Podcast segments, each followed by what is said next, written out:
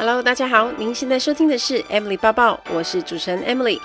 在 Emily 抱抱的频道中，主要会绕着自我成长、工作、职涯、甘苦、世界文化与旅游时事等相关内容。今天的节目就开始喽，请让我带着你的思绪一起飞翔吧。Hello，大家好，欢迎收听 Emily 抱抱。有时候临时要载人，但是身边刚好没有车子，这时候租共享汽车或机车就蛮方便的。而且有时候开一下不同厂牌的车子，或者是在外地骑摩托车体验一下，也还蛮新鲜好玩的。现在有更划算的租用方式哦，星展银行的 Echo 卡用来租共享汽车或机车，最高会享有八趴的回馈哦。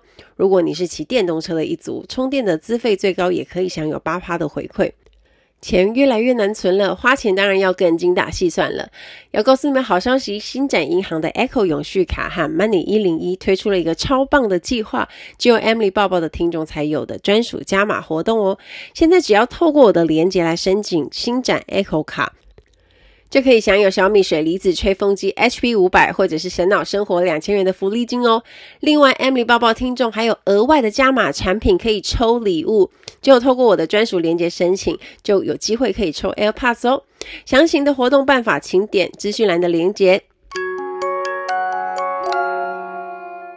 这集的节目邀请到我的好朋友马龙，是前阿联酋航空公司的座舱长，很多人对他应该是蛮熟悉的，因为常常看到他。而且 Podcast 节目呢，他应该已经是上第二次了。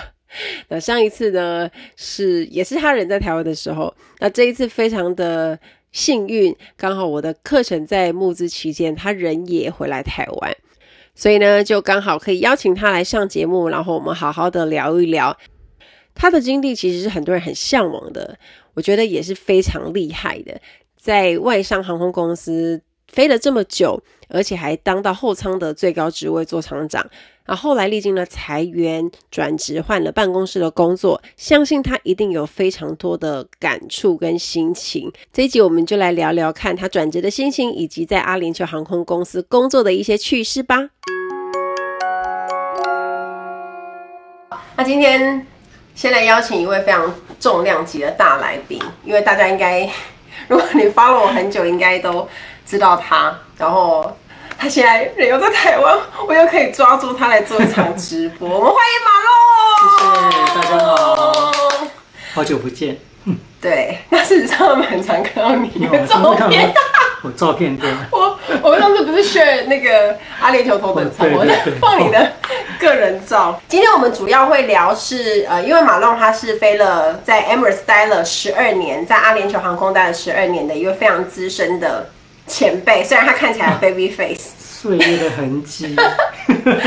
然后他是做厂长，做厂长是最大的。所以他有很多东西可以分享，因为他其实算是服务经验非常丰富。然后呢，他同时在飞机上又要管理来自不同国家国籍的组员。那身为座舱长的压力其实是非常大的。像我之前在 Podcast 有问过你，就是，嗯、对，而且他每趟航班都还是要你知道去看一下，嗯，这个组员哎表现怎么样啊？还要跟他还要跟他苦口婆心。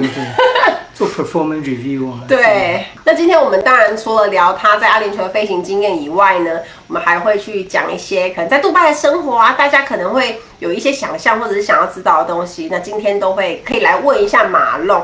那我们就来讲一下，因为马龙是跟我其实蛮像的，是二零二零年离八，不是啦，我说离开空服员。哦，嗯，二零二零。对，哎、欸，我是嘛，对不对？好，我自己也忘记了。九月，我们是二零二零年那一年，你是九月，我是十一月。对，等于他离开，等于说他也是在那一群，就是在 Emirates 大裁员的其中一个人这样子。那他刚好他离开离开空服员的工作，然后他到现在呢，他现在其实是一个办公室的工作，对吗？来跟大家说一下，你现在在做什么？我现在在 DHL。呃，工作，但是我现在就是呃，算是业务主管，然后我是 remote working 啊，所以就我不在办公室，但是其实是一个办公室工作，但是因为疫情关系，我们不回去办公室，所以就是在家工作这样子。对，所以他其实是蛮爽的。虽然说是办公室工作，我跟你们说，我后来才知道，原来 DHL 是一间非常好的公司，对不对？真的是不错的公司。福利外商真的是福利。福利啊，但福利很好，因为他我觉得，因为 DHL 就是货运公司嘛，所以在这方面他们蛮赚。因为疫情的关系，所以他们现在还蛮赚的。所以就是运气好吧，就感谢上帝，就是有这种好的一个工作。然后算也算是一个转换跑道了。嗯，之前是载客人，现在是载货，这样。不是我在，飞机是你开的吧？Hello，不是我开的，就也是飞机的东西，但是。这个是货机，然后这个是、嗯、是客机。嗯，好哦，因为而且你一天好像只工作六个小时。对，因为我是在那边算，哥赛嘉那边是夜班嘛，所以我是一呃礼拜一到礼拜五，然后就是晚上的夜班。因为我们是要配合 Asia 的时间，所以我们那个 team 几乎都会讲 Mandarin，都会讲中文，嗯嗯嗯，然后我们只需要工作六个小时，所以刚才感觉上还蛮轻松的。对，好哦。哇，那这样，而且他那次跟我稍稍透露，他跟我讲说，他的薪水其实不差。他说没有比没有比空服员还要来得低，对不对？对对。哈，是说他们办公室的薪水也太高了吧？可能应该有三个语言的关系吧，就中西英我都会，所以就是可能在这个语言方面有比较多的 advantage。真的吗？对。对那如果你只会英系的话，就少一个语言。但有，因为那个我们那个 team 必须需要三个语言，所以可能在这方面有比较 extra 的一个 plus 吧。他会三个语言，嗯，嗯，所以就有加急这样子。嗯、哦，他那那这样其实，所以你你自己觉得办公室的工作跟组员、空服员这样以前飞来飞去居无定所，你觉得有什么样的不同啊？其实一开始还有点不太适应，因为就是要照时间吧，就是。九点到，譬如晚上九点到半夜三点，虽然蛮累，但是其实后来习惯就还好。但是当当时候空服员的时候，我们的我们的 schedule 是每天都不每一个航班都不一样。有时候你要早起，有时候你是夜班半夜的班，或者是晚上的班。对。所以，但是至少我现在觉得我的时间是固定的，可以安排我的睡觉时间怎么样安排，知道什么时候要上班。但之前是说，哦，我现在上早班，然后等下又下一个航班可能就是夜班或是半夜的班。我觉得在 schedule 上面，在我的生活作息上面是比较正常一点。嗯，虽然是夜班，但是至少我可以好好的安排，我可以上班之前休呃睡个觉，然后我我下班就直接睡，睡到隔天早上这样。嗯嗯嗯，觉得在方面，但是变成说当 cabin crew 的话，当空服员的话，我觉得比较多新鲜事，可以这样讲。因为办公室有一点点，就是你坐久了，然后你就会有点大什么事情都差不多一样，然后你的你面对的。呃，员工啊，什么都是同同同样那些人，不像说我们之前空服也是每一班每一个航班我们的组员都不一样，然后来自不一样的国家的人，然后所以你要试着去适应他们，然后那个航班飞完哎就结束了，然后下一班又是另外一批新的人，但现在不一样啊，现在在办公室就是你面对的人事物大概都是一致，都是一模一样的人，所以你不喜欢也得喜欢。我没有说他们要不在线上吧？他们听他们听得懂中文的，我跟你 说。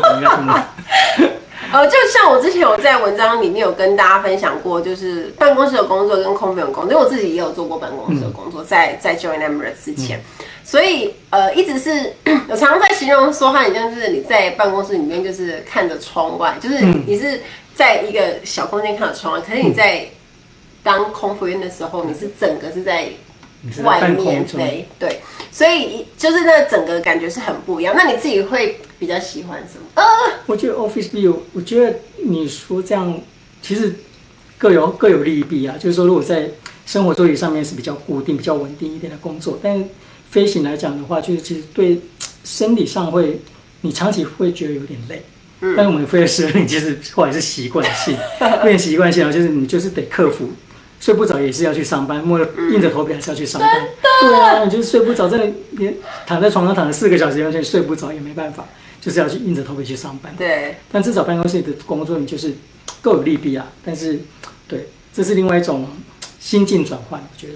嗯，是没错，因为你刚刚说以前我们常常为了要上一个熬夜班，但是，呃。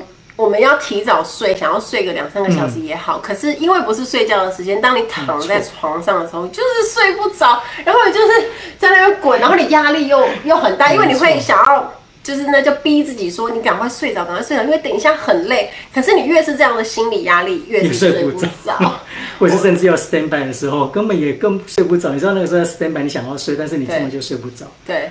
那个是一个，所以我常常在讲说，空服也很适合你，就是那种你可以随时就睡觉的人，就是坐公车也可以睡，然后在沙发上也可以睡，然后可能看电视可以帮你睡着那种，就是你可以随时补眠的人。我真的，我应该是什么都试过了吧？什么褪黑激素啊、薰衣草啊，什么都试过，但就是。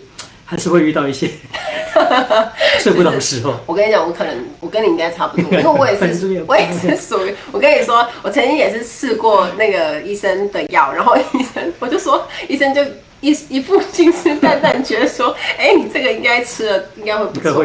就我还是睡不着，然后我就问医生说，为什么会睡不着？医生就说，吃这种药呢，你也要很放松，你不可以压力很大。你的意志力这么坚强，请问？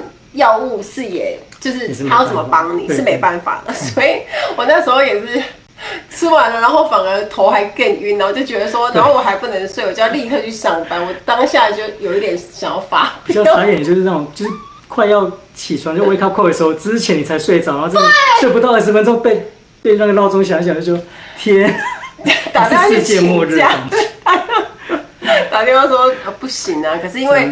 我觉得很多时候我们都是那种撑着，就是虽然精神当下好像不是非常好，然后还是很困或是很累，但是睡不着状态，但还是要撑着去去上班。但是 office 的压力就没有那么大了吧？对，在不同的压力，我觉得，嗯，我们算是没有业绩这种压力，但是就是有一些像是 performance 啊，说是算是我们那个 team 的一个工作的一个 efficiency 或是他们的 productivity 这些东西，就是还是需要。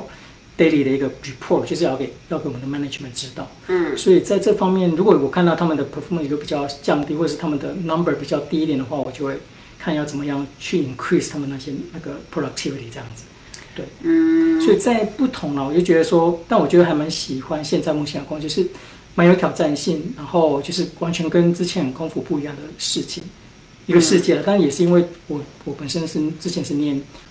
国际贸易，所以这个跟之前没有关系，哦，所以还算 OK 啦。就是 怎么讲，之前是不务正业，然后现在应该算是 现在就是回归回归正业。好喽，好，好，来那个一个提问，他说：“请问阿联酋航空的退休制度是什么？跟台湾的劳保退休制度是差不多的吗？还是有什么差异？”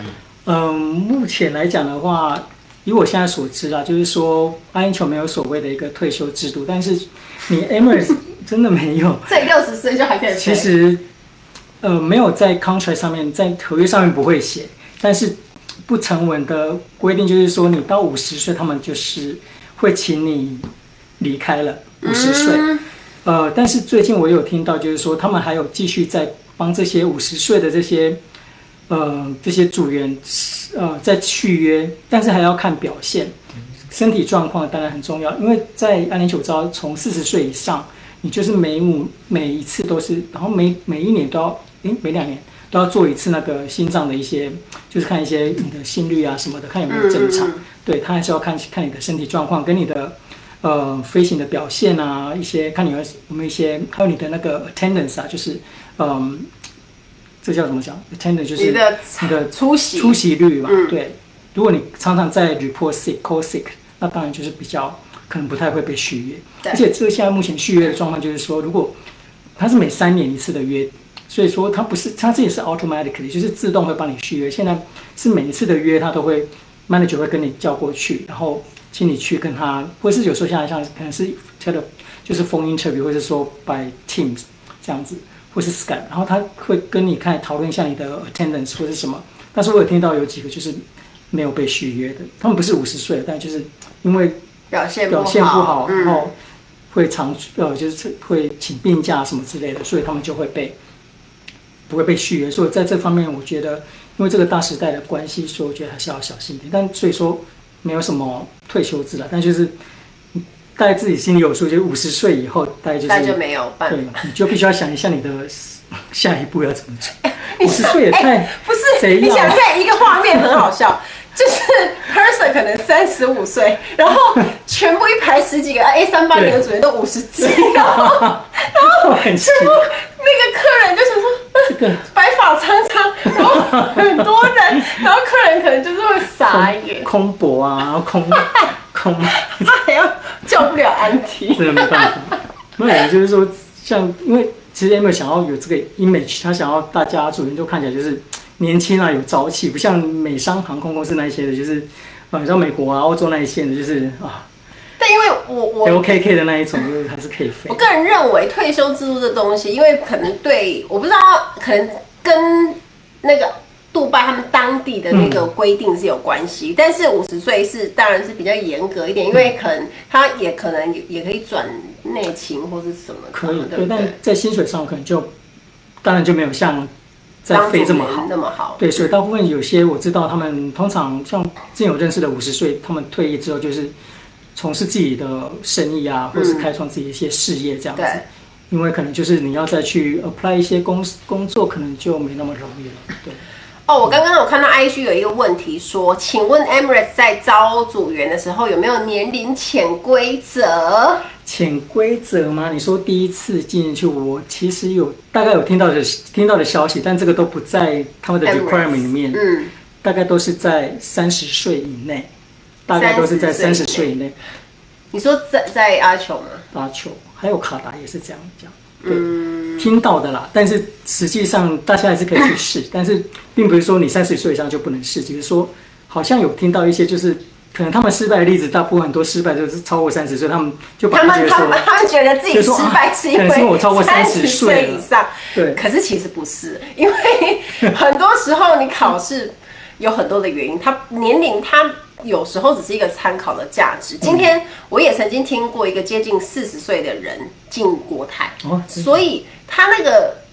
应该是说，他那个东西就是对航空公司来说是一个参考数据。可是当你在面试里面表现得很不错，那、嗯、他觉得你的人格特质又很适合，而且你知道年纪大的人有一个特色，就是他非常清楚他自己在干嘛。嗯、那他可能前面有累积很长的工作经验，所以他今天转职要来做空服员的时候，不管是钱多钱少，但他已经非常确定说，哎、欸，我为什么想要做这个工作？他不会像二十岁一样，就会说我喜欢旅游或者是什么，他可能会有一些不一样、比较有见解的想法。那在这个时候呢，其实考官你会更容易说服考官，因为你的你的想法是更清楚的。所以，我我希望大家可以不要把那个年龄这个东西想得太严重。当然，三十几岁考上的人还是蛮多的，因为我我那时候在考试的时候，其实就有碰到好几位，他其实是也是转职的。对，所以那他是航空公司，他没有写一个。规定的标准在那边，所以大家会有点心慌慌的。但是我觉得，呃，即便你三十一也好，三十二也好，三十五也好，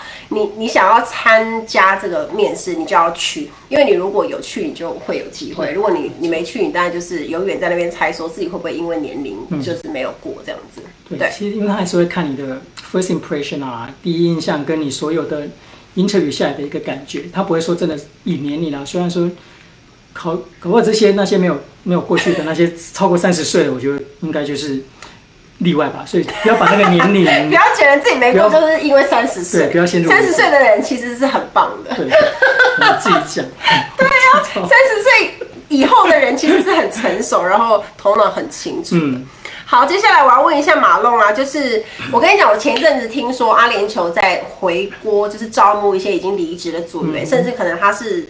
他是不是有有那种主动离职的，也有那种被裁员的？嗯，然后我跟你们说，马龙呢，他就有接到通知，我要请他分享一段，因为现在事实上是我们这边，应该说我们这边的招考机会没有大家没有看到啊，可能就是国内的航空公司的一些机会而已。可是事实上在。国外像阿联酋或者是卡达航空，大家已经在陆续在其他国家在做招考了。嗯、所以呢，阿联酋也开始在找一些曾经已经呃离职或被裁员的员工回去。嗯、所以我们来请马龙分享一下是什么情形。哦，其实呃怎么讲，那时候还蛮蛮有趣的。其实是在十一月，我记得接到电话是十一月四号接到公司打来的电话，是两通电话，一通是一个 cabin crew manager 打电话给我，然后另外是 HR。那那时候其实我还是在台湾隔离的时候，然后我在，然后觉得说，哎，怎么会说这支电话是九七一九七，就是杜拜那边的电话？对，我就说，哎，然后就打就接起来，然后就说，哦，他们是就是 Emirates Recruitment，然后，嗯、呃，你有没有兴趣？因为这我们我们之前有一个 email，就是他们有给我们一个 email 叫做 Expression of Interest，就是你看你要不要想要回去，然后你会先跟他们说你有想回去的话，你会做这个 send email 给他们，然后。之后一过了一段时间，那是七月份的事情，然后到十一月份，他们才打电话。然后那次那次蛮多人就收收到电话，所以就十一月份收到电话，然后就我就说哦，他说问我说我还想不想回去？那现在那个当下我还在工作嘛，还是在 DHL 工作？但是我就想说，嗯，好吧，就先讲好吧，我要回去。然后他就说 OK，你会收到一个 link，然后叫你做一些 online interview 啊，然后做什么，然后你就接着 follow 那些 step 这样子，然后就蛮快的一个一一封一通电话。然后之后我就收到 link，隔天就收到 link，然后就做一些 interview 啊什么的，然后交文件，这个也都过得蛮快的。其实这个整个大概不到十天吧，我就收到我的 contract offer，就说啊我我通过就是我的 interview 都 OK，然后我他就在 offer 我的这个职位，就是我回去再继续当 flight purser，然后但之后就说哦，那你的 date of joining 我们才会再跟你通知，然后后来就通知我说，那时候跟我讲说是一月初。后来我就说，请他们再改改改改，然后就改到一月底。然后一月底那时候我就已经差不多回来台湾，因为那时候我奶奶身体不太好，所以我就回来。然后刚好到一月十三号，我外婆就过世。然后我那时候我就说我没办法参加，我没办法加入，请他们再帮我延到二月。然后他是说那时候就是跟我讲说，二月六号是最后一批人，要不如果不能参加的话就，就就没办法了。那我就说好吧，那我就二月六号。但是巧不巧就是那时候。那时候在刚好遇到过年嘛，然后就没办法，我我那时候我奶奶的呃丧礼没办法在过年前办，一定要在过年后初一到初五完全完全在那个就那些火葬场那个都没有都没有上班，所以就是要初五之后。那那时候公司给我的机票是二月四号，所以我、嗯、我不可能完全没办法，然后我就只只好跟他们说，抱歉，我真的没办法过去，然后以后有机会再跟我说。然后但是我目前就是我没办法，因为。我奶奶的丧礼，然后就就飞出去吧，不可能这样子吧，所以就先跟公司讲说我不要。然后其实后来我决定就是想了很久，我先就回公司 email 就跟他们跟 recruitment team 说，先请他们把我从 list 移掉好了，不要再他们会一直问问我说什么时候可以再加入。我说既然是最后一批，那我现在先不加入，那我我现在也还没有心理准备好，嗯因为发了因为发生很多事情，所以之后我。那时候我觉得心里还蛮蛮复杂的，所以我想说我现在觉得不太适合现在加入，所以我就其实我跟 Emily 说我现在 say no 啦，for the moment，我就跟他说我现在不想加入，嗯、对，那之后不知道就再看看。但是我觉得我现在因为转换到跑道，转换到 DHL 也不错啊，我觉得说其实 是蛮难抉择的啦。但是我觉得说要以长远的看的话，我觉得还是可以在。DHL 继续努力奋斗好了。嗯，我我其实很早就知道这件事，所以我一直跟马龙都有在联系。然后他有告诉我说，他早早就告诉我说，他收到 Emirates 的的回国通知，然后问他有没有兴趣。他其实很挣扎，因为现在的工作很不错，可是回去飞好像也没有不好，因为大家已经被锁了这么久，然后。对于一个组员来说，其实以前的生活就是去了很多不同国家嘛，就城市这样子走啊，可能也闷很久，心里也会想说，哎，那到底要不要回去飞？那他其实心里是很想飞的。那当然哦，因缘际会，可能就是有这个机会，可是呢，刚好发生了一些事情，那他后来就是当然就选择也没有办法过去。嗯但是从这边也可以看得出来，其实外商航空公司真的是蛮人性化的。嗯，他会，他会根据每一个人的状况，然后去问你说：“哎，你现在能方什么时候方便过来？”可是如果不行的话，你的工作有一些状况，他会跟着你，就是跟你弹性的调整。哎，对，因为我的这个例子，他们其实要跟我那时候同一批进去，那些我们有个 group 在那个 WhatsApp 里面，然后他们就说：“哎，那个 trainer 今天有讲到你。”哎。他说你的事情什么，你的外婆过世什么，他竟然连那些村人都知道我的我的事情，但是他们他他们都知道说我不能过去是因为这个原因，因为他们我在他们的 list 上面，但是因为我没过去，他们也那个 list 都还有我的名字。会因为 person 比较少，所以变成是说他们说那一批做厂长就知道说，哎，比如说马龙利这样子。对，但可能那一批。最新的大概就是我，然后你有这么新面？不是，就那一批要你 train 回去的那些，那一批要被回去再去受训，因为我去受训三个礼拜嘛，所以他们有一个 list，然后说你就是在最上面那一个，哇，他就是他们，我就已经跟他说，如果他们有问的话，你就说那他就是没有来，因为他们那 train 的他们说他们都知道，就是因为我这个就因为我其实叫他们改日期改了三次，就是因为外婆过世的事情，然后很多，我就那时候也。我心情蛮复杂，我觉得我现在过去我真的也不会开心，然后我想说那就先这样子。我觉得凡凡凡事必有因啊，我觉得这是一个是外国在在在天有灵，就是有这种感觉，就是我就觉得说因为现在在 DHL 蛮稳定，就不要这样子换来换去的，就觉得如果稳定就好。对，所以，因为他那时候其实。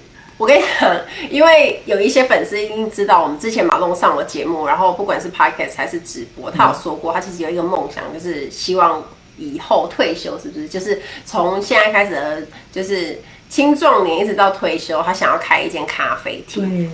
可是呢，因为碰到疫情的关系，当然这个梦想会被延宕下去。可是那因为他刚好现在有这个很不错的工作，但是大家可以想一想哦，如果是你，你会怎么做？因为你有一个很不错，又钱很钱又不不少，然后弹性，一天只要工作六小时，又可以在你自己的家乡。嗯、然后另外一个是你曾经工作了十二年的空服员的工作，然后会给你飞来飞去，嗯、但是是比较流浪的生活形态。嗯、当他在来叫你的时候呢，那个心情应该是非常非常难抉择。我们都会说那是一个很久的 X，哦，你的前前 X，十二年的 X，然后。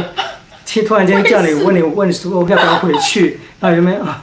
这个 X 还真难缠，分手还不放过？对呀、啊，真的，一直在那边打电话，然后一直在那边，然后就觉得超烦，就很早就已经觉得已经累够了，我已经累够了，然后还还这样子阴魂不散的。不是应该说，就你心在呃没有，应该是说在不确定的时候，那个时候又打来，所以变成是说心情是很多的那种，就是很多不确定的声音。真的，那时候他打电话过来，其实我还蛮有点挣扎。我他他一直问说，Are you still interested to join？然后我就觉得说那时候。说是也不是，我觉得说如果说不是，那就可能这个机会就没有。对，但我有一点类似，有点想要脚踏两条船的感觉。所以你要说，你跟他说啊，那否 那否传兵，你就他就想说那那我过两个月再 这个 X 三很烦。想说，哎，我现在没有什么兴趣，然后结果航空公司还跟你说，没关系，那我们就是反正现在生意也没有太好，待两个月再。可是我听到有人是真的跟跟 HR 说，哦，Sorry，I'm not interested。对对对，我跟你说，其实很多外国人，以前我们在杜拜的时候，其实身边同班的那些外国人，他们的最初的帮自己设的目标就是我要到杜拜工作，然后三年一个 contract，然后做完这个合约，我就要回我的国家去，因为他们可能就是那三年要好好的玩，好好的体验这个工作，但他未来的展望不是在这边。对，因为其实我跟你们说真的，真的在那边生活过啊，你真的会很喜欢。住在杜拜的人真的非常少，对不对？可以，如果说有，除非你找到你的下另一半 partner，然后说你有就有一个依靠，这样你会看你要有有生活下去的一个 一个那种目标方向，必须在那边生活。对啊，那个或者是说你自残，然后你这边你借了钱，像现在很多 出现问题，就是说他们有一些他们想要回去 Emirates，对，但觉得他们当初离开 Emirates 的时候，是因为他们抱着他们背着那个 loan，就是。背着那个贷款对走的，然后像如果现在回去的话，一定要被追讨 债务。哎，可是他们也离，他们离开了以后就不用还吗？也是要啊。对，所以他们那时候不用还，没有很多很多没有还哦。所以他想到这辈子也不会去杜拜。对，然后他现在然后被交的时候，然后被叫回去，想要回去的时候会说说一下。居然有这种想法。他们现在在烦恼就是怎么办，要这些钱先付一付才能够 clear，因为因为有些已经有 case，已经有 police case，然后他们有 case 有已经已经在。已经被上诉到法院那个部分，所以他们现在没办法，一定要先付一些钱之后才能够再回去，不然杜拜不让他们去，呃，因为你的 visa 就会不行做，没办法 process。对，好，然后我要问一下，帮大家问一下，因为像我现在课程在起跑嘛，就招募，因为我是要我在教大家怎么样面试空服员，不管是国内的航空公司还有国外的航空公司，所以我想要请马龙跟大家分享一下，就是现在你所知道的 Emirates 在。呃，外国招募的情形，还有卡达那些这样。我有所据我所知，就是在其他国家，像亚洲国家是没有，但是在有啊，那个马来西亚那些。我说卡达哦，卡达有卡达有，但是 Emirates 的话，现在目前都是 focus 在欧洲跟像巴西啊、南美洲那一那一带。嗯嗯。因为那边就是有比较 open，所以就是他们没有锁国，也没有什么，所以他们可以还是还是那个 interview，他们还是可以去，就 crew 他们还是可以飞过去那边做 interview。但是他们没有像之前这样子，就是三天或两天。他们现在直接就是去，只有做 face to face 的。像巴西，我巴西朋友跟我讲说，他们直接去就是，呃，是 face to face 的，不是不是在上线。他们是先 online 先做一些 selection 之后，然后他们会做一个 invitation only，然后就那一天就只有去那一天，然后就是安排时段，然后就去跟那个 recruiter 面试者考官，然后去做一个 face to face，听说蛮少，时间蛮蛮快的。我我大概讲一下刚刚马龙说的东西，我怕大家听不懂。所谓的现在他在海外的招募，现在 Emirates 有一个有因为疫情的关系，他做了一个全面的调整。那他现在几乎都是 online interview，就是指全部都是线上的。所以只要一旦你登录了你的履历之后，他们就会先做初步的筛选。初步筛选之后，他可能呃，他就会有里面可能会有用你的给你一个 link，让你直接去面试，然后问你一些问题啊，然后你就对着摄影机对着你的镜头讲话，然后你他会选完之后呢，这一些人，他确定了要进入下一关的人，他才会去发那个所谓的邀请函 （invitation）。发给你之后，他会告诉你说什么时间、什么时候他会去你的地方，然后你们才要做那个面试。那一对一的面试或者是二对一的面试就会在那个时候举行。那在那个时候，他可能就是呃定一个时间，可是他面试的时间大概也是可能十分钟左右，不是非常的长。但是面试完之后呢，他可能就马上呃到把你的资料带回去，他们会做一个审核，然后到时候他会再统一去通知这一些有过的考生，跟我们以前考试要完全是差很多。现在真的是比较容易。疫情关系，我觉得他们就把比较怎么讲 streamline 整个一个 process，就不不想让大家。做他们也可以不要那么花那么多时间，然后大家也不用花那么多时间，在一天两天上就一天就可以搞定。但是所有的东西都可以线上先筛选过，就线上做 interview 啊，像你说的。对，嗯。通常什么人格特质会比较适合航空公司？哎呦，来马龙，你是做厂长，你先你先讲。你像这样，像这样，像这样也是。没有，就是觉得人格特质，我觉得你要合群，合群是蛮重要的，就是。你不是说只做自己，或者说你一定要能够跟大家做一个，就是能够能够有一个团体生活，就是因为你到那边的时候，你都会跟人家 share 你的 accommodation，就是你跟我会你会有室友，所以你要必须要可以跟你室友看怎么样沟通，然后看一些，因为有时候跟室友感情如果不好，真的就是还蛮蛮难是 蛮难过得去。然后在飞机上当然就是一个群体的一个工作环境嘛，所以你要。可以做一个 team，跟一个 team 这样子配合一些工作的一些个方面，嗯，因为有些人会喜欢说喜欢做自己的，他不喜欢，好像就是团体的一种工作，比较孤僻，比较喜欢孤僻，这样也不行，这样会比较不适合做，就是能够合群。你不要不能说怎么讲，你要很外向，不不一定说很外向，不一定，但是你就是可以说在工作上面的配合方面，能够好好的去配合，跟然后可以听从就是 p e r s o n 或是你的 supervisor 之类给你的一个一些。指示啊，工作分配之类的，对。好，我统整一下马浪马龙刚刚讲的，他讲的就是你要能够听懂人家跟你讲什么，听得懂指示，然后你是一个可以 follow instruction 的人，所以你就是表示你是可以听话的员工嘛，对不对？然后呢，你要能够适应力也很不错，因为你要在当地生活，那、你要跟很多不同国家的人一起工作，所以你的适应力要很快，然后很不错。然后呢，还有第一个你说的是你要非常的呃合群，就是要有比较有团队合作的能力的精神。那这个其实是在考试当中也会被测验到的，因为现在他大概看不出这个，可能只有在 one on one interview 的时候他才才会问你。可是以前我们是透过团体讨论的方式，然后考官去筛选说，哎，这个人有没有团队合作的能力？因因为在外商航空工作。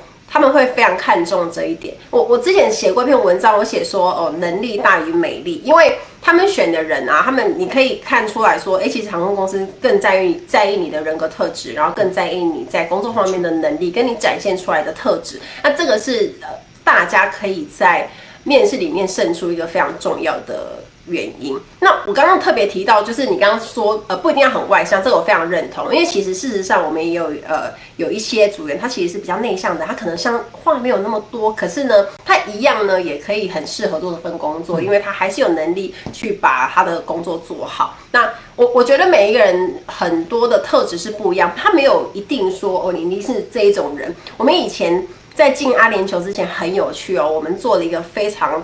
长的人格测验，那个高达了一百一百一十几二十题吧，超级长，我做到整个头脑都花了。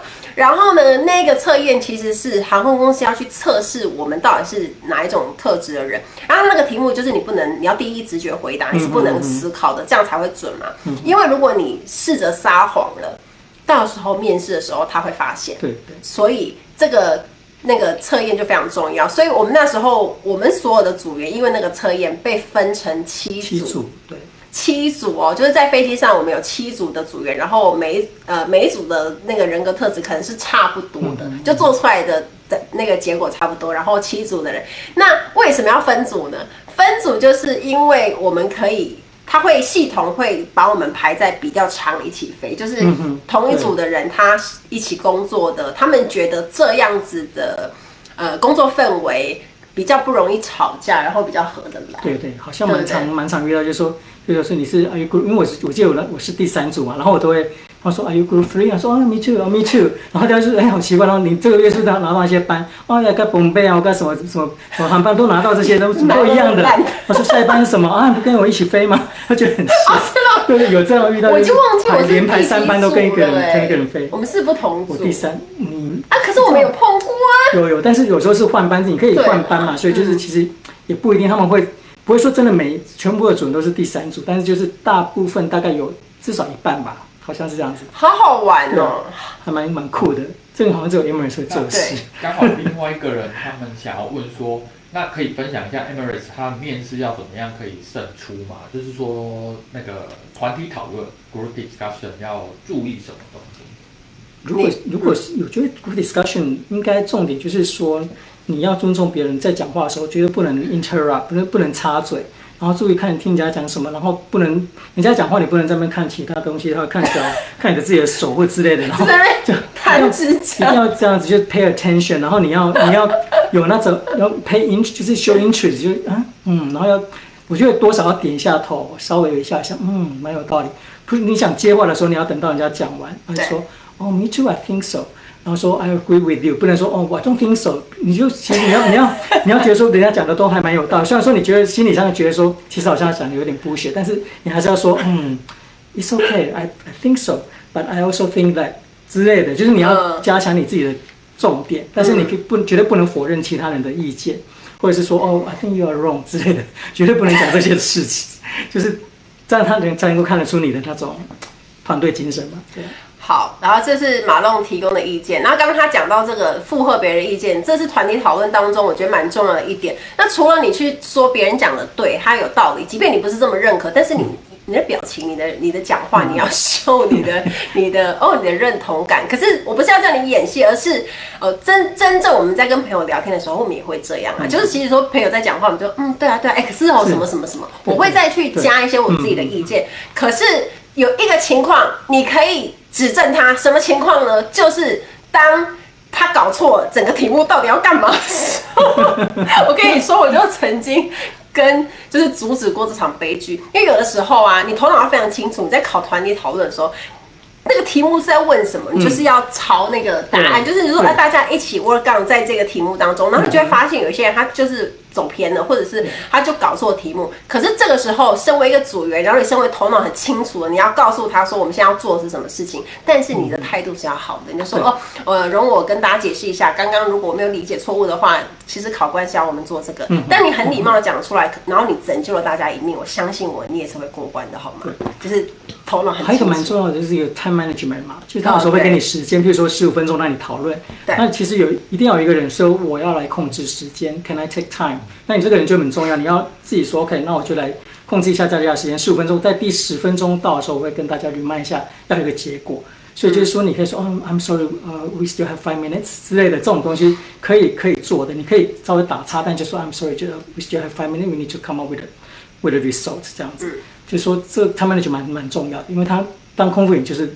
时间观念很重要，对，所以有些我听说有整组都 fail 的话，是因为他们时间超过都还没有一个人说，哎，是谁要 present，是谁要讲，然后都没有，然后就整组就 fail 掉。我要特别讲一下，就是你、嗯、我们讲到团体讨论，即便现在阿联酋还没有团体讨论，可是护航也有，嗯，卡达航空也有，因为卡达航空最近我有收到一位粉丝，他就是他们在马来西亚的槟城要面试了，他们也是会有团体讨论的，嗯、所以你要考外商航空公司。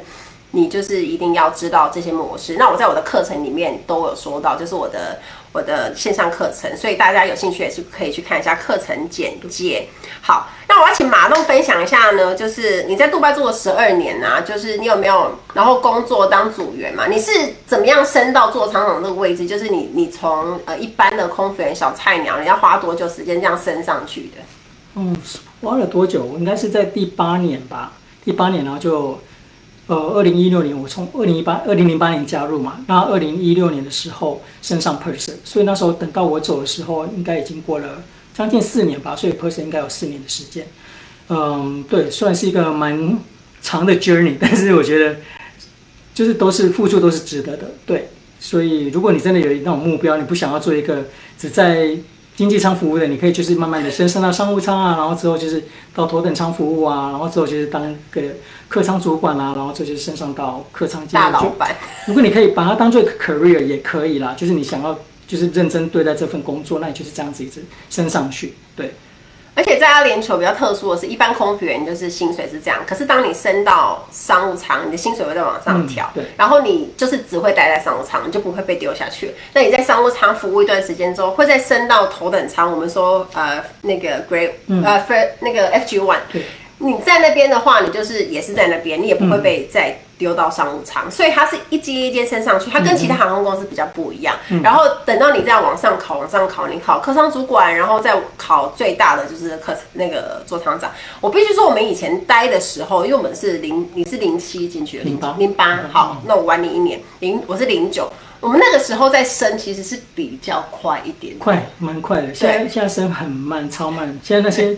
Grade Two 的那个 Economy Crew，他们都包五五年吧，五年超过都还在，都还在，还还，还卡在那边。所以，所以当然是因为以前他正在起飞嘛，就是那时候那个阿联酋并不是那么多人知道，然后还没有那么红啦。所以现在当然越来越多人加入了。那你会，嗯，就是你在杜拜住这么久啊，你有觉得最有趣的东西是什么？或者是你觉得最挑战的东西是什么？就是如果以后要在那边工作人，你会？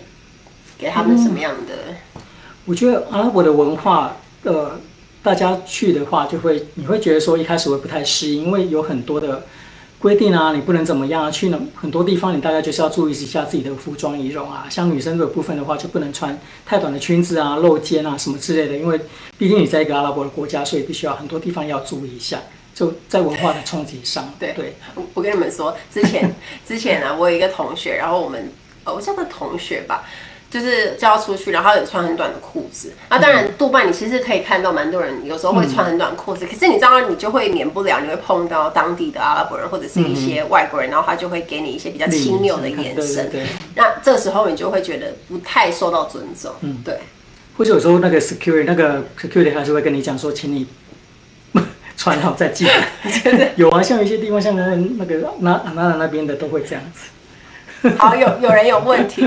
有人问说，就是那个 Emirates 什么时候还会再考？那如果说，呃，要他要考的话，大概要花多久时间准备？对，哦，我觉得现在应该，如果等到台湾的国门国门如果重新开启的话，让外国人可以进来的话，我觉得 Emirates 应该会会进来。但是说什么时候会进来，但是也很难讲。但是你准备好是重点，就你准备好，他什么时候要进来，你就可以轻轻松松的去考这样子。对，也不会到轻松。我觉得平常心是要认真去对待这个事情。平常心去，等下大家就是想要放得很松，你的轻松跟他轻松可能不一样。因为马栋，你不要看他这样子等等，他也是一个蛮努力、认真的那种人格特质。因为我们算是认识很久的朋友，他也是。哎、欸，你以为哦？他那个公司打来说要说要做 interview，你你觉得他就这样上了？他一定有想过他要讲什么。如果你今天 今天就是公司打来就说哦，随便跟他聊一聊，你觉得公司还会再找你回去吗？一定是还是要听你的状态是怎么样。所以大家大家要知道说，我我个人会认为，如果你要准备像这样子比较难考的外商航空公司的话，我觉得可能你要拉长三个月、半年以上吧，因为。老实说，我不知道各位的英文能力怎么样。可是你要考外商公司，你首先英文能力要好。那你英文能力好了之后，你再去准备说哦，比如说，嗯，我面，我教你的面试技巧，我教你的任何不同面试的模式分析，那些要怎么做，你才有办法有余力去注意到，哎，我团体讨论要怎么脱颖而出。如果我今天英文能力都顾不好了，我连讲一句话我的文法都要想半天，嗯、我要怎么去顾到？我要兼顾别人的意见，然后我又不能打断别人，我一心就只是在想我文法要怎么讲才会正确。对，所以一定要知道这个观念，就是你的首先的英文能力要好，然后你才有办法有余力去考虑其他的东西。嗯、那你才你去读，假设你今天读我的课程，你来上我的实体课，各方面的东西，你才有办法。去吸收我教你的那一些技巧，不然的话都是纸上谈兵。因为我跟你讲一讲，你也没办法真的运用。所以，呃，我觉得大家一定要拉长时间做准备。而虽然他现在考试是比较没有那么难了啦，嗯、但是我跟你讲，卡达还是一样哦，他还是一样走一样的那个。这个我有机会我再详细来跟大家分享。因为有可能会改变他的方式，也不一定。不过是最近这样子，对，以后疫情好了，正常的时候，然后他就开始又对对。我们以前是考了两次的。团体讨论一次的 case study，、嗯、然后再考一个英文测验，对。然后人格测验，等于我们从早上八九点一路考到下午的晚餐时间，三天嘛，然后再隔一天，然后还有一个二对一的面试，嗯、所以非常非常累。我觉得阿联酋那时候比卡达还要难考，因为我的那个最终面试也是做了大概二十二十分钟左右吧，就是还蛮长的。他问的很细，很细哦。他不是问你说，哦，那你为什么要来当空服员？然后你讲讲一句说，哦，因为我喜欢旅游啊。然后你就安静。然后考官就这样，Give me more details. Tell me more about it. Tell me more. 对，他一定会跟你，他他一定会这样。Oh, that's it. 然后就会会讲说，他就会跟你，他就他心里一定会想说，你有事吗？你跟我讲这一句。他就一定会跟你说哦，你有没有什么细节可以提供啊？然后具体喜欢旅游的原因是什么？你可不可以给我一个实际的例子？嗯，哎，假设他今天问你说，你有没有曾经处理过客诉的事件？然后他就会跟你讲说，哎、嗯，那你就跟他讲说，哦，假设你今天就跟他讲说，有啊有啊，客诉事件很多啊。我比如说我在餐厅常常就是 handle 一些 OK 或者什么的、啊，然后就是我觉得我很就是很有经验，然后就结束。然后不一样，考官接下来就会问你说，可以给我一个。更多的细节吗？你怎么处理的？你怎么跟客人说的？那客人说什么？所以考官会一直问你这些细节。所以在考外商的时候，其实它是非常的细的。对对对，没有办法像就是很简单的一个问题就回答完这样子。好，然后你会推荐大家加入 Emirates 吗？加入啊。我觉得在如果怎么讲，如果你有机会上外商航空，这是真的是一个很好的一个体验。嗯，对你人生来讲，你的一些经验方面啊，跟你的人格的一些发展，我觉得都有蛮好的一个帮助。然后可以在外面生活，然后体验不同的文化，真的是蛮好的。对，好，我们刚刚还有其他的问题。就是有人问说，那个要升座舱长要花多久的时间？可以讲。哎，你刚啊，你刚你刚从你是从课上主管你说上去的 PET 对对。PET 的话，哦，应该是说，我从经济舱开始的话，我应该是做了一年半之后，我才升商务舱，商务舱升了，哎，商务舱做了有点久，快要将近快要三年。之后我才升，那时候我没有升，我没有升头等舱，我直接升那个，那时候有一个 fast track，我直接升座舱主管。所以那时候升了座座舱主管，做了大概应该也是三年半左右，所以加加减减大概快八年的时间才升上升到做厂长。对，座舱特使。对，还有其他问题？那个杜拜当地的住宿是公司会补助的吗？不是，对，在就是你去的时候，就是一定会是 share accommodation，就是公司会给你那个一个 accommodation，然后你其实应该会跟一个或是顶多是两个了，不会到三个，就是一个到两个这样子，一个 share，就是你会有自己的房间，会有自己的卫浴。然后对，那个是卫浴是不 share 的，但是有时候卫浴不在房间里面，是在外面。对对，一个人一个卫浴，然后有一个大客厅，有一个大厨房。那这是共用的。呃，大不大不一定，因为要看你住在哪里。如果你是住在杜拜的忠孝东路的话，就是很小。现在也很少了。他以前，我跟你们说，他就是住在杜拜的忠孝东路哦，东区，twenty first century。他住在一个，他可是他的很小，可是像我就是住在很偏远的我。一个地方，然后我的房间就很大，但很垃圾是因为那时候。我百度吧，就是。我百度了，对。Oh my god！你那个是哪里呀？那算是桃园啊，那个工业区那边不是？桃园的工业区类似 类似，接近机场嘛。对对，因为很接近。桃园也算工业区。然后我那边的房租比较便宜，所以我的房间很大。可是马龙那是因为 Shakeside Road，所以它是很小，但是它是忠孝东路，我觉得很不错。对，就然后在。在那个节日，他都看不太起我们坐在旁边。是你，我们都要约在中间点，不然就很，不然我会生气，因为太远。太远，然后坐一个们认识的，哎，谁？Amber 吧。啊，Amber，他还说好多次的 Hi。Amber 就是跟我一起住在 Oh My God 的室友，没有，他住在楼上，哎，楼上还是楼下？楼上楼下啦。对对对。他跟那个一起住，我们就是有人会说，其实你们有遇过英文能力其实不是很好的同事跟组员吗？我有，但是没有怎么讲，也没有太差啦。但就是当然说不会那么的，他可能讲你会觉得发现他的文法不对啊，怎么样？但是其实沟通方面，只要基本上可以一个 instruction 啊，然后就是 safety security 在那这方面，他都可以做的话是没有问题的。但是不会说他可能要跟你聊到很深的话题，他大概也听不太懂，他可能就那么看着你。然后 因为我真的有看过，sorry 不要讲国籍啊，但是某些国籍的人，然后就你跟他对话，然后就这边哦，他真的不晓得你在讲什么。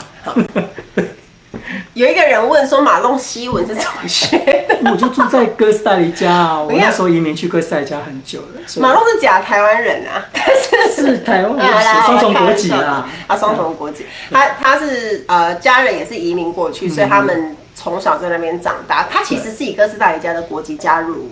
那个阿联酋的，所以我们以前假设我们有不同语言，我们的那个我们在名牌是不会写，可是它会秀在电脑里面，就是说这个组员他底下会哪些语言。啊？讲到这个，我就顺便跟大家讲一下，就是有人常常问那个第二外语、第三外语的问题，因为现在在阿联酋的官网啊，他其实说的非常清楚，就是他在招募的时候，如果你会 another language is a plus，所以他会跟你说这个东西会加分。那至于加多少分，我们也不知道。不过他就是会觉得说，如果你多会一种语言，对他来说，他觉得是一种一种 privilege，所以他他会有可能会就是加分。所以大家在考外商的时候，如果你还会其他的语言，这也会是一个很不错的。因为在飞机上的时候会遇到一些紧急事情嘛，那但但有时候不一定是这个航班，他有时候需要 language speaker，比如说飞西班牙必须要一个，在飞机上必必须要有西班牙的呃会讲西班牙的组员，但有时候在其他航班上也会遇到讲西班牙，但他并不是 Span，他并不是西班牙的航班，但有时候他遇到紧急状况，像是生病什么的话，如果他说啊你会讲什么语言？西班牙，哎，需要看一下我们组有没有人会讲西班牙语，就可以用派上用场。所以其实有一个第三个语言是，但是我觉得蛮加分的。对，就是还大家就是如果会被弄上的机会应该蛮高的，会被选上的机会应该蛮高。如果有的话，有啦，但是必须前提是你这个语言真的是可以讲的哦，它是可以对话流利的，不是说你现在公公哎，是两句你就把它写成哦，只会 Hola cómo estás 这样子不行。对，请说。马龙会觉得这个 Emily 这次的这个课程。在帮助呃，可以帮助要准备那个航空面试的这些网友们，有哪些地方可以帮助他们？这个课程我觉得蛮好的。如果如果大家有兴趣，可以可以这个，我觉得 Emily，我刚刚看 Emily 呃 Emily 她的那个 所有的课程上面，我觉得非常的细致到真的就是怎么讲，她每一个章节的都说到重点，然后她不会很说的就是很 vague，就是她全部每模糊对不是模糊的，全部都是重点解释，而且。从一开始，从零开始到你要进入 interview 之后，怎么样的做 interview，怎么怎么样回答，都做得蛮仔细的。我觉得真的非常的非常的实用，所以大家希望希望大家可以去。这个实在是大师级，这是 这是我们的空 空呃空服界的的师级。哦，还好你要师姐，你不是说什么母，吓死我！没有了那么冷。好，没有，就是大家可以如果对课程有兴趣，可以直接点那个课程简介。现在买是最优惠的时候，而且全站现在还有折扣，整个是你买下来是六二折。可以请说。嗯，就是它有两个问题类似，我把它合在一起，就是说第三外语至应该至少要学到哪种程度会比较好一点？比如说，呃，日文是要 N one，那如果韩文只有三四级。这样会算那个是能用的吗？呃，那如果西班牙文的话，会看 daily 吗？我知道在 Emirates 的话，你要成为一个 language speaker 的话，必须要是 fluent 的，必须要是可以流，必须要是流利的，因为他需要你翻译。他如果需要你翻译的时候，因为我曾经遇到说有人他 declare 他那个 language，就是他到最后他其实没有那么的流利，然后之后之后被 report 到他 manager 那边，然后因为这样子变说你跟公司撒谎，所以就被 terminate。对，他这么严重？哦，好。对，所以意思就是呢，你要达到流利的程度。如果你以日文来说，嗯、我觉得至少要 N two 吧。如果因为 N one 是太难了，嗯、我知道 N one N one 很难，但是 N two 应该可以达到沟通、绘画、无语的程度，所以大家可以当一下参考。那我像我的自己的 daily 是。中级是不是？Intermedio，阿班，Intermedio，哎不对，Avanzado，你是 Avanzado 吗？对，对，我是 Avanzado。对，如果是中，算是中级。当然，因为西 Daily 的高级是很专业，而且比较难的。但是我我是中级那部分，我就也可以正常流利这样。嘿，请说。好，那个有一个问题是说。呃，请问这个课程跟应空服员应考特训班那本书最大的差别是什么？好，好问的非常好。应考特训班呢，其实是我在二零一六年出的。它当然呢，就是你可能觉得好像章节有点类似。我告诉你，因为我在书里面，书里面能够写的东西就是比较有限嘛，但是。他就是会告诉你概论，告诉你有哪些东西在课程里面呢？我除了告诉你要怎么做，而且这几年都有一些新的变化，我加上一些新的一些资讯，然后做了一个完整的统整之后，再做了一些修正。我直接示范告诉你你要怎么回答，然后你要怎么做，然后给你一个非常具体的方法。因为在书里面呢，其实像呃，我告诉你那个面试模式，但是我没有告诉你说，诶，哪些题目你要怎么回答，你应该要用哪些公式跟架构。那在课程里面就会完成个。呃，就会跟你讲，因为像我自己有在开实体课程，有来上过实体课程的同学就知道，就是我们在上课，我们会做很多的练习，我们就会直接站在台上，嗯、就是我请他们直接用英文讲，或者是用中文讲，然后讲完我就直接给他那个回馈，说哪里哪里我觉得你可以讲得再更好。那我我举一个例子来说，比如说你今天是呃，假设你今天念广播词，好，很简单，像台湾航空公司喜欢考那个嘛，就念短文。可是你念短文还是有技巧的，不是说只是上去念。所以我在课程里面也会教大家说，哎，怎么样脱颖而出的技巧，然后你要做到哪一些事，我会给你非常确切的练习方法。这是在课程里面我觉得相当宝贵的一环，因为。很多时候，你透过文字的东西，其实它在介绍是很有限的。不是说书不好，书也是非常好，因为书也是卖的超好。我也是希望大家尽量买。但就是说，书是一个一个概论，也是一个一个方法。但是你真的要学习，跟着呃比较确切的练习呢，还是要上课比较好。嗯、那线上课程就是一种大家不受时间跟空间限制的课程。嗯，我觉得你们很幸运呢。现在有现在有就是有有这种。专业在指导，我们那时候考的时候根本就没有，我们是土法炼钢，我们土法炼钢就全全全部找那个 internet，然后这边抓这边抓，然后看人家那个是 blog 留言，然后我也是，我是我就一直一直、啊、一直看人家的那个，然后我们就会那时候我们就会去看说哪个姐姐长得好漂亮，对对之类的，然后看很多部落格啊之类的，对，然后我们就想说我一定要跟她一样，然后就很努力的在那边就是做功课这样。我就没有速成啊，就是你就照这种。按部就班，像这样 Emily 这样跟你们这样安排，我觉得真的是最最最完整的一种一种学习的一种一个方式了。对。他想要问说，请问 Emily 喜欢有航空经验的人，或者是没有经验的？他不一定，但是我知道他现在有要求说，必须要不是要求，大概就是一个 requirement，说你必须至少有一年的一个客服经验这样子。对，对嗯、他现在有这是最新的要求，最新的一个要求，而且还有。规定一百六十公分以上，这是对。之前是说你可以摸到两百一十二，垫脚尖可以摸到两百一十二，但现在有一个新的规定，最低的一个门槛是，就是你要至少一百六，因为它是外国航空公司，它可以规定，可是台湾的不能规定，嗯、所以外国航空公司它它就后来加了一百六，然后一年的服务经验，如果你有。第三外语，第二外语就是加分这样子，嗯，对，而且他一定要要求你英文是流利的程度，这个是他考试一个蛮重要的一个基准。哦，对了，而且你高中以上就可以，嗯，在好像是 high school，对，但台湾我记得他好像写 high school，他好像是写写那个。高中以上就可以考试这样子，所以呃，反而外商他对学历没有那么要求，可是他对其他的能力相对是比较要求。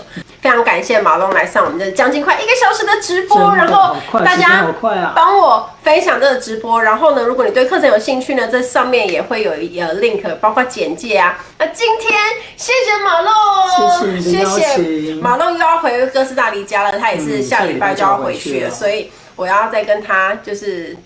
继续回到 WhatsApp，WhatsApp 的朋友，谢谢大家，好，那我们下次再见喽，okay, 拜拜。拜拜。其实我很喜欢邀请马龙来上我的节目，因为每一次呢，只要他在我都好轻松哦，我只要准备好问题问他，然后就可以一直滔滔不绝的分享跟讲，所以我觉得他应该可以 hold 两三个小时没有问题。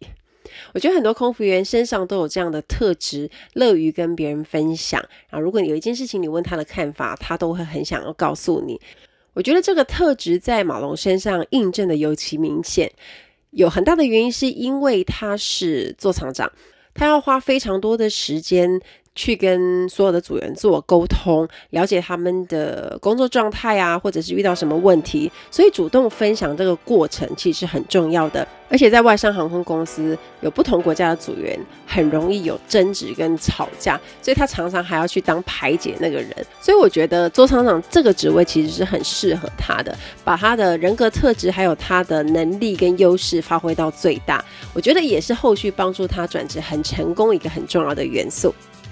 期待大家跟我分享。听完今天的节目，如果有想法和问题，欢迎到我的粉丝团或是 Instagram 找我，只要搜寻空姐宝宝 Emily 就可以找到我。你也可以截图这一集的节目，分享到你的 Instagram 的现实动态上面 tag 我，让我知道你有在收听，也让我知道你对 Emily 报报的看法哦。